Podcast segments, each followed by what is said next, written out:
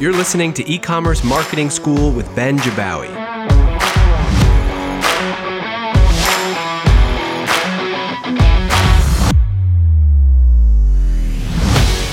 Hey, welcome back.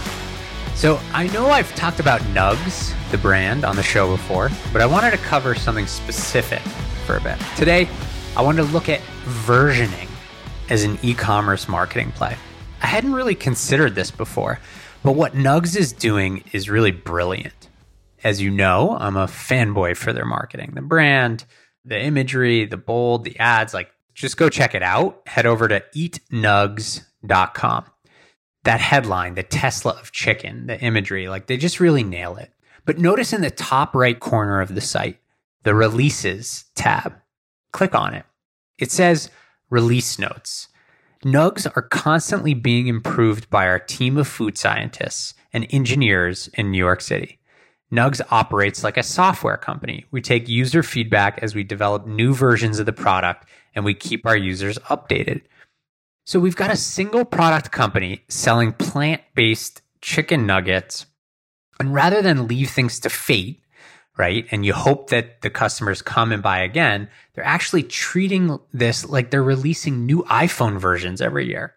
I'll grab the most recent release notes that launched Nuggs 2.0, version 2.0. So Nuggs 2.0 includes fixes and improvements in this update. And there's a couple bullets. I'll just read them because they're fun. Enables a close to indistinguishable chicken like substrate. Enables a close to indistinguishable chicken flavor. Enables increased fiber. Disables the use of konjac, dehydrated seaweed, pea protein, and wheat gluten.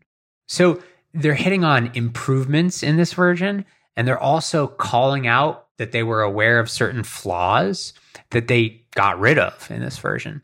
So they post it on the site, they send emails to their customers about the new release, and they even weave it into their ad creative.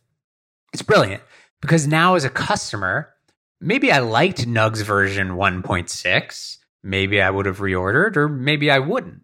But once I learned that there's a newer version out, plus the marketing is so on par, I got to try it.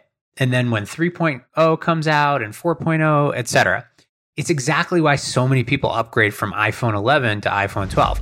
Will they really notice the subtle differences in versions? Probably not. Like maybe the camera, but we all need to have the latest versions of the iPhone. Well done, Nuggs. For a single product company where frequent replenishment makes sense, I love this versioning play. And no, I still haven't tried them yet, but I will.